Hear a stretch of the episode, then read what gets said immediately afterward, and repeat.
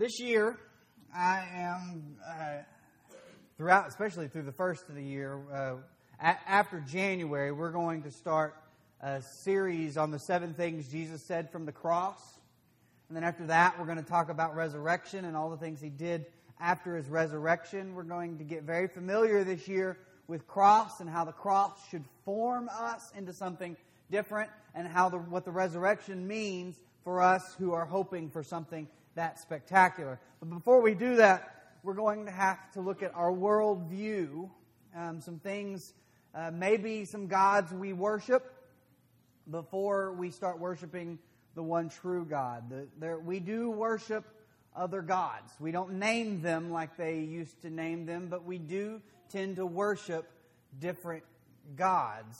And it is the call, at least the first of the year here, that we focus on worshiping only one God and worshiping the one true God.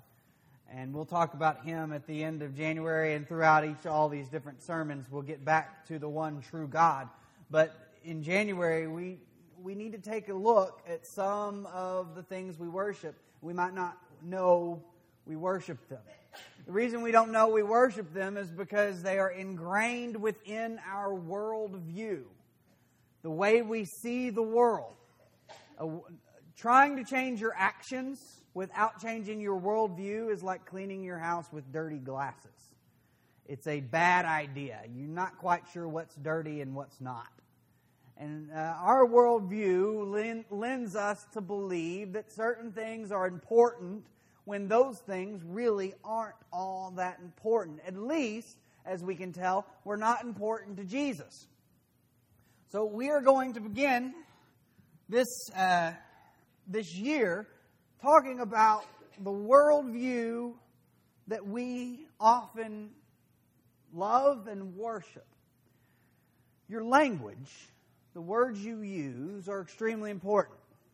I think one of the one of the things that we push in our house, one of the things we ask our children is to not say that they are starving. That's a bad word in our house.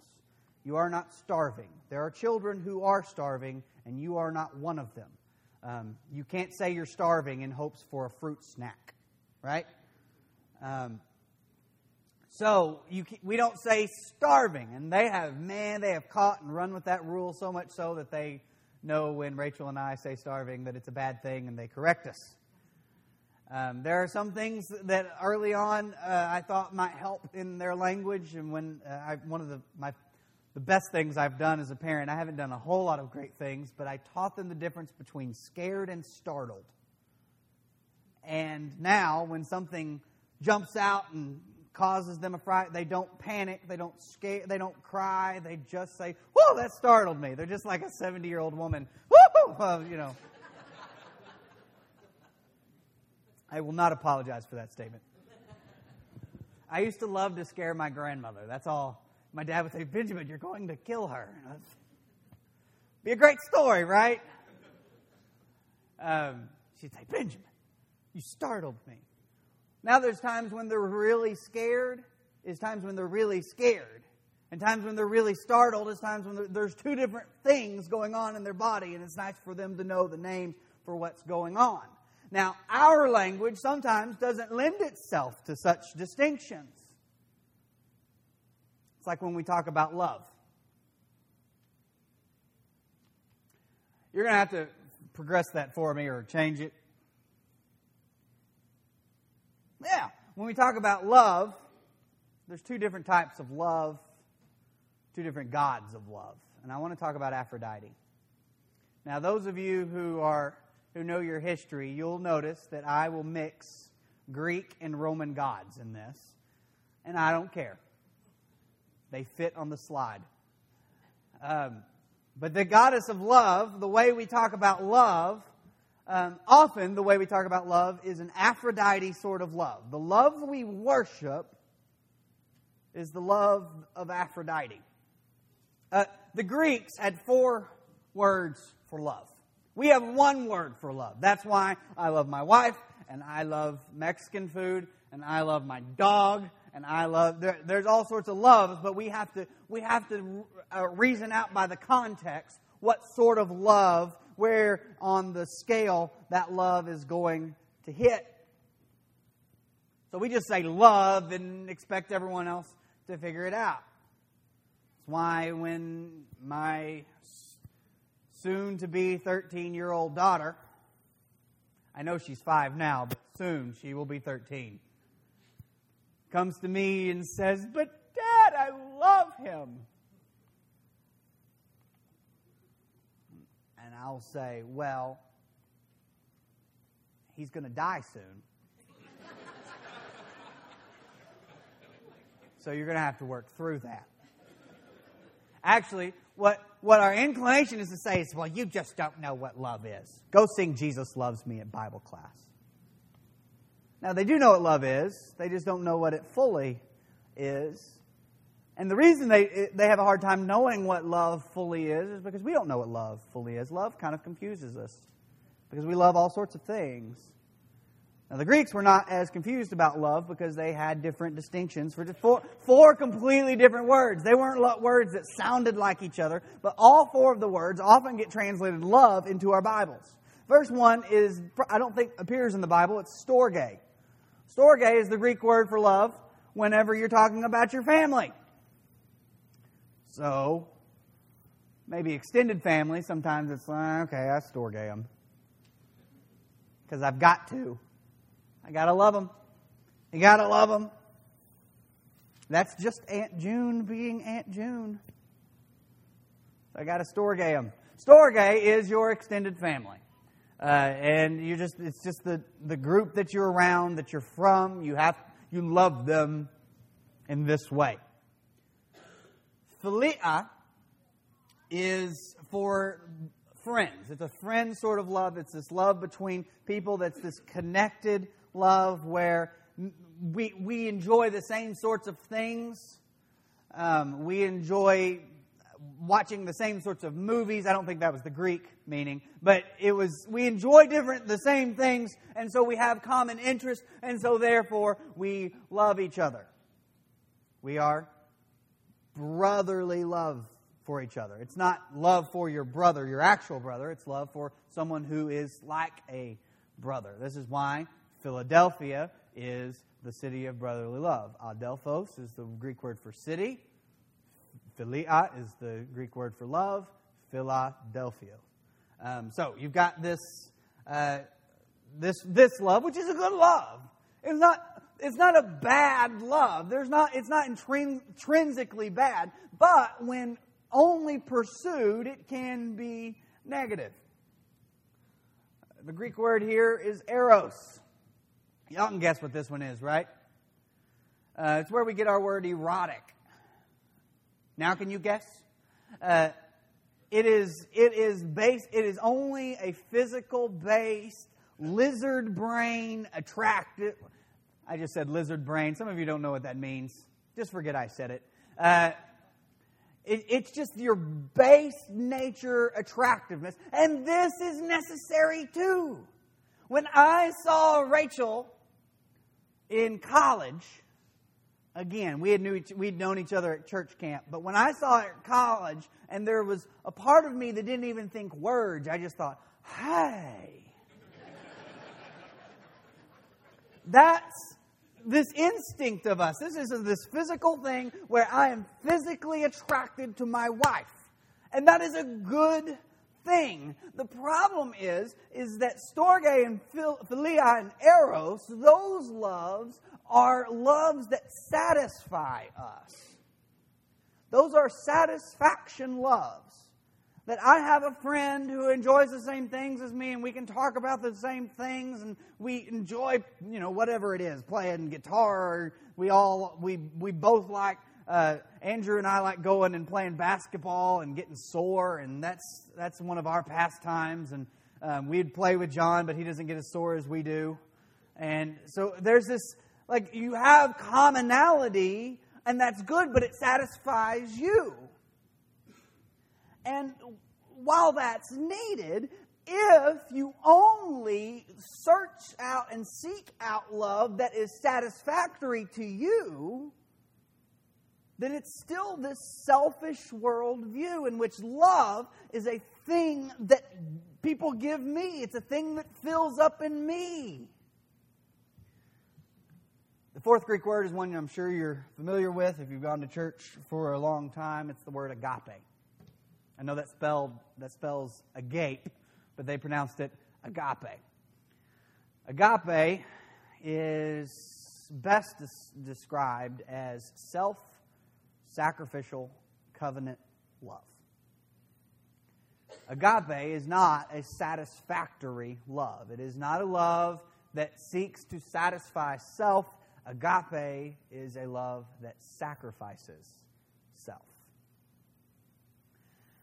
And you drive down the highway. As we, we were driving down, uh, we went up to Beebe yesterday to pick up a headboard, you know, like you do. And we were on our way home, and I was just so tired of billboards. Just billboard, billboard, billboard. Here, look at me, look at me, look at me, look at me. Like if, if there was no billboards, we would drive down the road and go, What should I buy? But all of them, I mean, there were some that, that talked about tires, and you get this a lot down in, uh, like around Houston. There's an ad campaign, ad agency, I believe, in Houston that believes um, whatever you're selling, just put a pretty woman on it.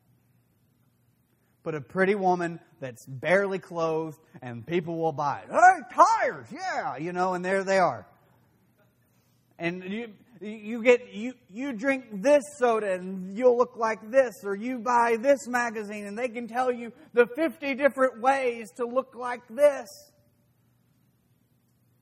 they should just say photoshop photoshop photoshop photoshop photoshop. Because that's the only way to get to look like someone on a magazine cover is if you know how to work photoshop very well. If you don't understand anything i just said then that's fine. The sermon will do fine for you without it. But there is a uh, there is a desire in this country to look a certain way, and it's all based on eros or philia. Uh, my friends look better than me, or they have a different shape, and I want that shape, or they have they have abs, and I don't. I haven't never seen abs or proof of the existence of abs, and I.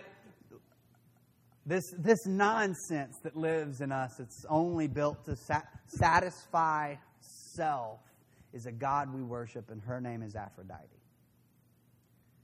When we seek out and worship this self satisfactory love,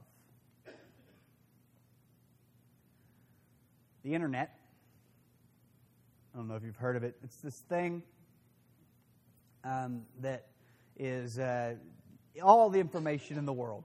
All the information in the world. Anytime I want to know about something, I just tell Rachel, could you read, while we're driving, I'll say, could you research that and read it to me? It's like downloading information into my brain. It's just this massive, uh, you, you can read just about any book on the internet. Any book ever written, you can find it. It's been scanned and you can search it. It's unbelievable and we're just doing Facebook. Which is fine, but what is Facebook? If I have to tell you, I'm not going to explain it. Go look it up. Or don't. You'll be better off for it. But it's basically this place where you get on and everyone has you connect with people and you can find people that you haven't I haven't ran I haven't connected with them in 15 years. Let's we, and you send them a friend request, like you're in fourth grade. Will you be my friend? Yes, no, circle one. A friend request. You request their friendship and you send it to them and they say, Yes, we're friends. And now they show up on your news feed and your news is not about what world leaders are doing, but what your person who you haven't connected with in 15 years and, might I add, for good reason, you get to find out what they're having for breakfast and why they hate long lines at Walmart and all that. Now, I'm throwing me in there too. So, It's just, and it's just nonsense. It's not real friendship. Facebook would be more true if you could say, you know what, I'm pushing 900 acquaintances. I'm pushing, I'm, I'm having, I have these people that I'm connected to, but barely, and we're seeking, we're dying for relationship, but we're only wanting relationship if it satisfies me. But the best sort of love is the love that sacrifices me. And that's the sort of love we find in Jesus. That's the sort of love we find from God. I'm going to be in Mark 10. Now, before I start, I want you to know something. I think the Bible talks about and teaches about what, how Christians should view divorce.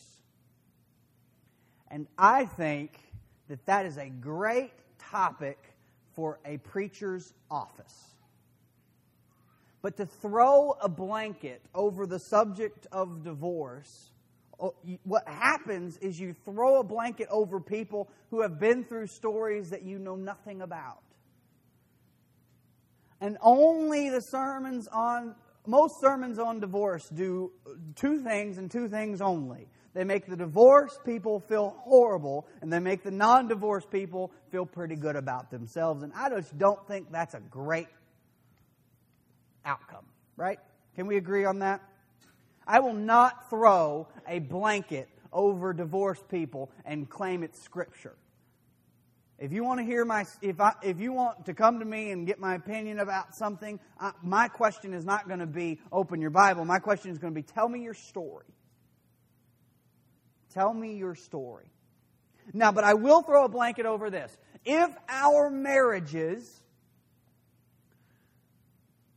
any marriage, if our marriages do not demonstrate, if both parties do not demonstrate self sacrificial covenant love, that marriage has failed whether they have divorced or not.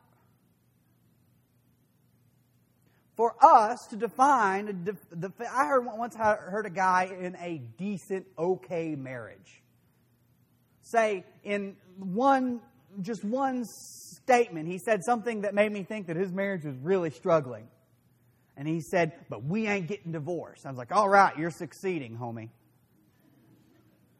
So what? Our goal as marriages, if you are married, your goal right now should be to have a loving, self sacrificial marriage in which you are only committed to your spouse within the context of that marriage. You are self sacrificing for them. If you are sitting in the audience today and you are divorced, if God can cover my sins with His grace, He can cover all of yours. So, Mark 10. Jesus then left that place and went into the region of Judea and across the Jordan. Again, crowds of people came to him, and as was his custom, he taught them. Some Pharisees came and tested him by asking, Is it lawful for a man to divorce his wife? That sounds like a test we would give today in our culture of preachers. Is it lawful for a man to divorce his wife? Jesus, like a good rabbi, didn't give an answer. He gave another question. So what did Moses command you? They answered, they said Mo- Moses permitted a man to write a certificate of divorce and send her away. Now, that's not true.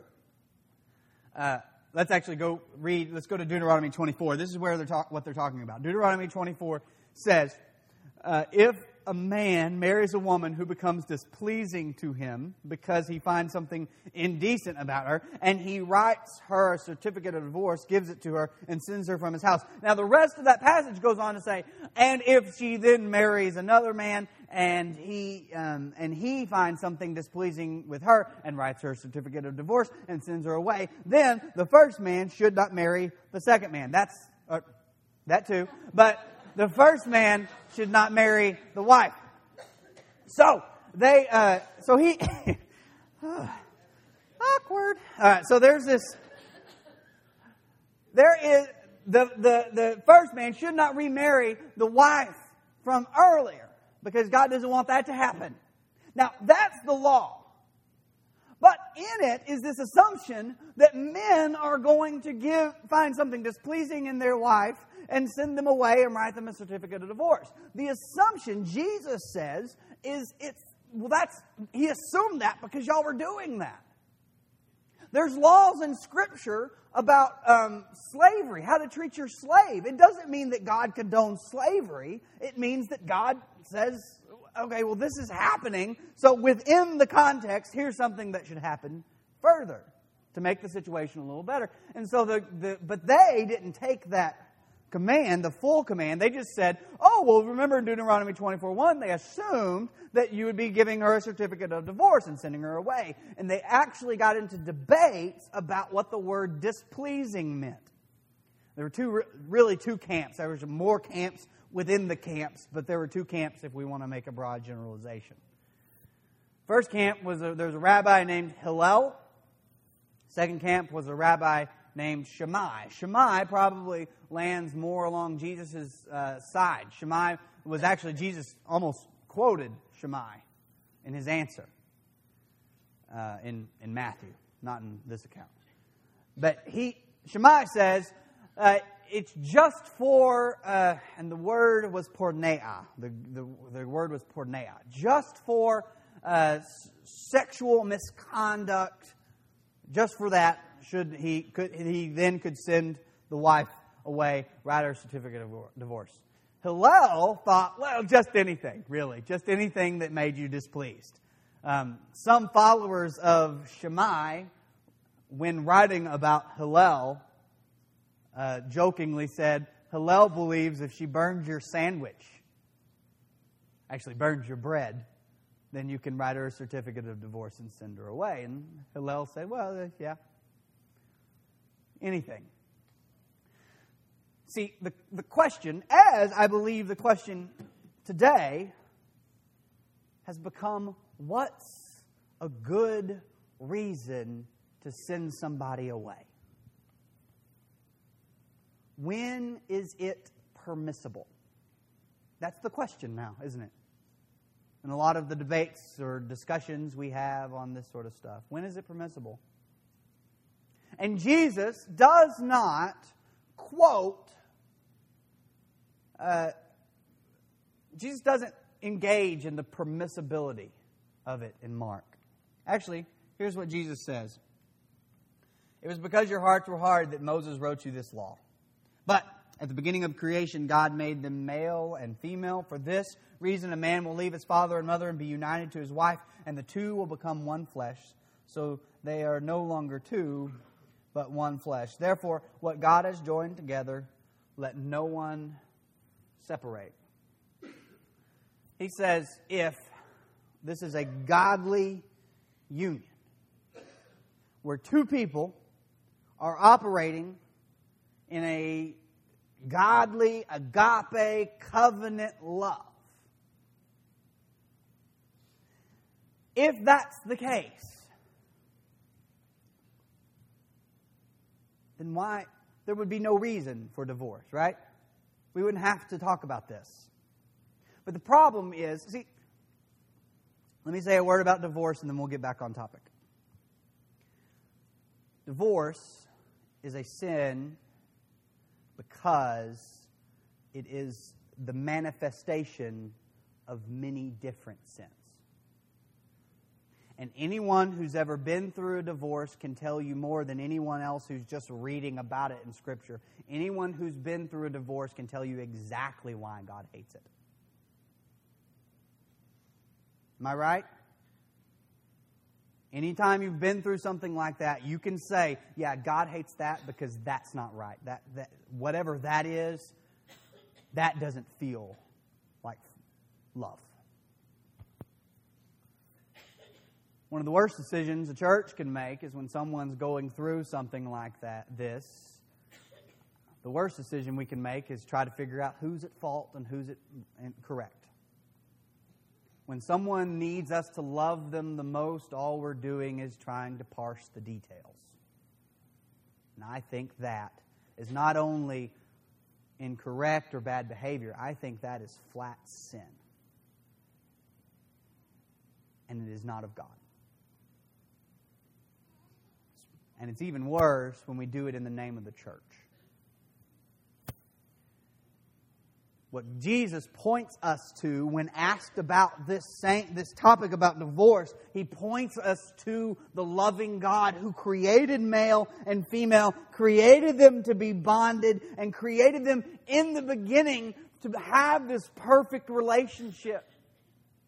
Now, if you go back and remember, when the fall happens, God actually says man and, man and woman aren't going to get along all the time now. That's part of the curse. We aren't going to get along all the time. I can read a thousand books on how women operate and think, but my base instinct is going to go against her base instinct sometimes. Another way of saying that is I'm going to be wrong a lot. It's not going to be perfect. God said it's not going to be perfect. But there in, in, in, in Mark 10, he points to something holier than just permiss. When is it permissible? He points to a healthy marriage. Christians should be seeking healthy marriages. Whether it's this, this nonsense about, well, divorce is the sin. Unhealthy marriages is not what God wants. And if you are living in an unhealthy marriage right now and you think, my, I just, I don't know if I can do this, get help. Because when you work through the difficult time, if you're able to work through the difficult time with a counselor or with help, if that happens, you will be stronger on the other side of it. And if you go through counseling and one says to the other, you know what? I am not going to sacrifice myself for you anymore. And That's not going to do it. Well, at least then you'll know we, we, we gave it a shot. And it just didn't, we just gave it a shot. Healthy marriages give God glory. God is not glorified by not divorcing, God is glorified by healthy agape love marriages. And we have dwindled marriage down to just, well, there's a book out. We read this book before we got married. His needs, her needs. He's got needs, her she's got needs. If you if you meet his needs, then if she meets his needs, then he'll stay faithful. And if he meets her needs, then she'll stay faithful. And they're just, it's this constant back and forth of, of satisfaction. But there are going to be times when, when my needs aren't always going to be met. And if my only love is an Aphrodite love, then I'm going to find Aphrodite love elsewhere. But if my love is agape love, if my love, the God I worship is God, the God of Abraham, Isaac, and Jacob, the God who created the heavens and the earth, the God who sent Jesus to sacrifice himself out of love for us, if I worship that God in my marriage and in my relationships and I sacrifice myself, then when my needs aren't being met, I will still meet hers.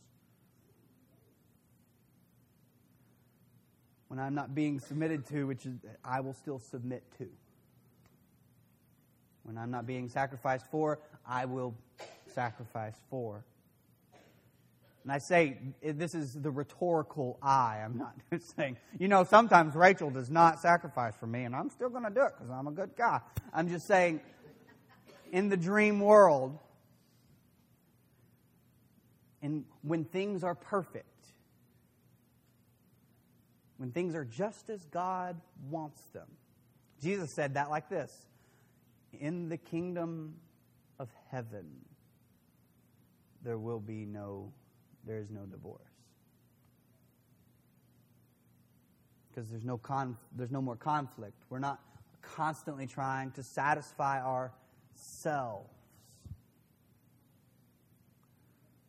Willard Harley, who wrote His Needs, Her Needs, came out with a second book admitting that he had made a mistake with the first book, so that's why I'm joining him in bashing that book.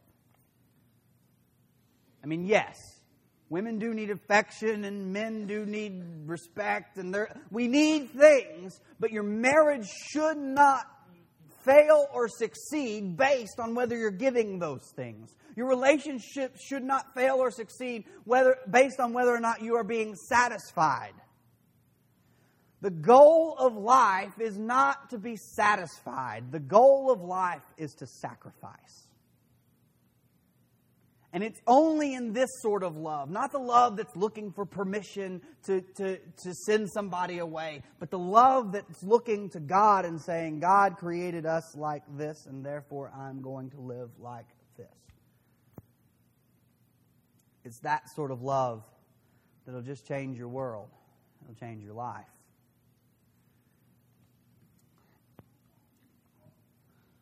Um, he goes on, when they asked, were asked, when they were in the house again, the disciples asked Jesus about this.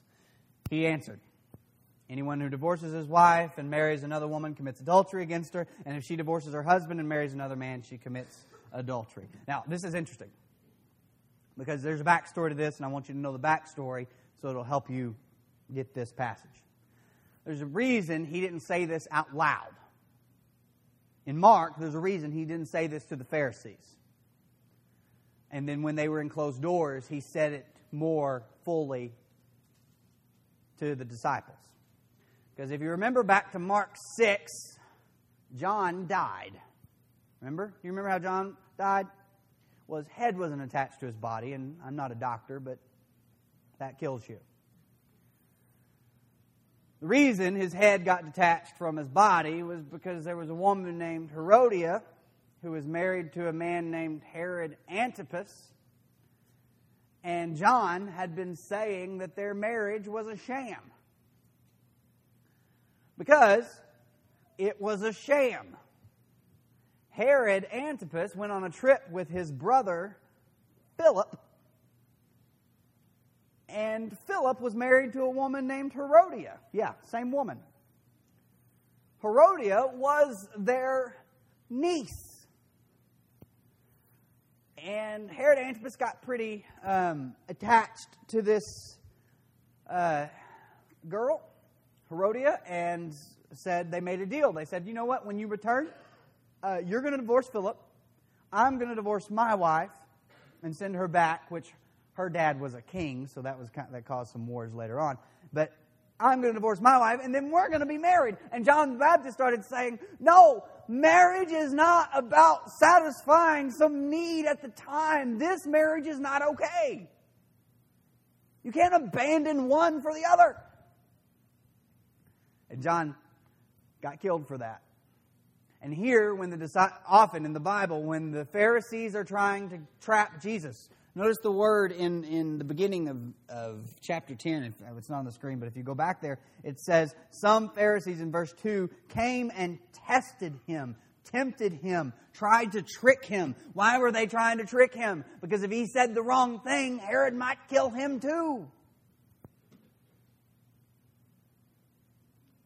A woman had divorced her husband and married another man, and a man had divorced his wife and married another woman in public political circumstances. And here Jesus is commenting on that to his disciples.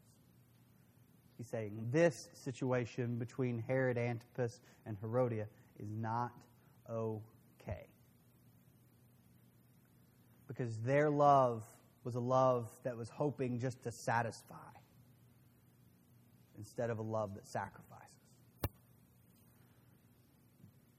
Paul says in 1 Corinthians 13. Here's what love is. Uh, all this love here is the word agape. Agape. Self sacrificial love is patient, it's kind, it does not envy, it does not boast, it is not proud, it, is, it does not dishonor others, it is not self seeking, it is not easily angered, it keeps no records of wrongs. Oh dear, what? It keeps no records of wrongs. Love does not delight. I'll just say, anytime you say, you know, back in um, 2009, you said this, you said that I didn't do this that well, and now you're not doing that very well. So, zing, check that off my list. Um, that's not love. It keeps no records of wrong. Love does not delight in evil, but rejoices with the truth. It always protects, always trusts, always hopes, always perseveres. Love, this self sacrificial love, needs hope, it needs trust. It needs to persevere because there's going to be times when you sacrifice yourself, when you make yourself vulnerable, that you are going to be wounded in relationships. And because we are tempted to just run from anything that is painful, we often will just say, Well, I am just going to get out of this because it's not really satisfying me. No one said love was about always about satisfaction. Who told you that? It's our culture. We worship a God, and her name is Aphrodite. She is the God of, self, of satisfactory love. We are called to worship a God, and his name is Yahweh. We see him in Jesus. Some of you say Jehovah. That's fine. You can say that. You can mispronounce it if you want to. We see we see this God manifests himself in the character of Jesus of Nazareth and the human Jesus of Nazareth. We saw Jesus, this God on earth, give himself up in love, give himself up self sacrificially on the cross. The cross is the perfect example of agape love. And on the cross, he needed to trust. On the cross, he needed to hope. And on the cross, he needed to persevere because it is when you make yourself vulnerable that you need these things the most. Agape love should rule our year. And if that seems too daunting of a task, let it rule your afternoon. The way you treat your family, the way you treat your friends, the way you treat, you should self, you should sacrifice yourself for the love of God that He claims. He, God says that this love, will, when given to your relationships, will be more than you can imagine. It will be patient, it will be kind, it will not envy, it will not boast. Don't be fooled into thinking that love is something that's supposed to satisfy you 100% of the time. It just won't. But finding in God the strength and the courage to love others so much that you will sacrifice yourself for them, that will be all it has cracked up to be. That will be everything you have ever imagined it to be. And it will be worth the blood, the sweat, and the tears that go into it. A love that is worked for. Love that is sacrificed for is a wor- love worth talking about. You know that philia is good and eros is good and storge is good. They're all good and holy things when seen in the proper perspectives, but agape, well, that's a love that you just can't deny.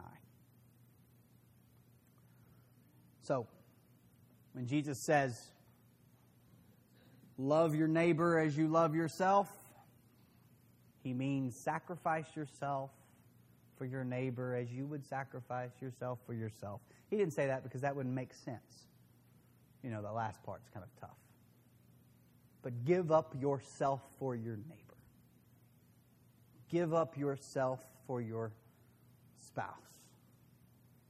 Give up yourself for the people that you claim to love. Don't just claim it, live it. Sacrifice yourself for it. I hope that 2014 helps you find love, not in some other relationship that satisfies you, but within you, with God by your side, within you as you connect with those around you, as you sacrifice for those around you, just like Jesus sacrificed for you. If you want this to be in a relationship with this God who sent his son to connect with you, to bear your sins on the cross, to give you hope in the resurrection, if you want to be united with him through baptism into his death, burial, and resurrection, I believe it's then and only then that you can actually experience this sort of love we talk about. And it's then and only then that you can live that love out in your relationships. If you want to start that or recommit to that, this is the first Sunday of the year.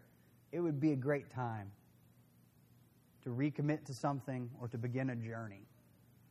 A journey that's led and kicked off by a loving God and is fulfilled by a loving church. It will just change your life. If you're up for it, please come forward while we stand and sing.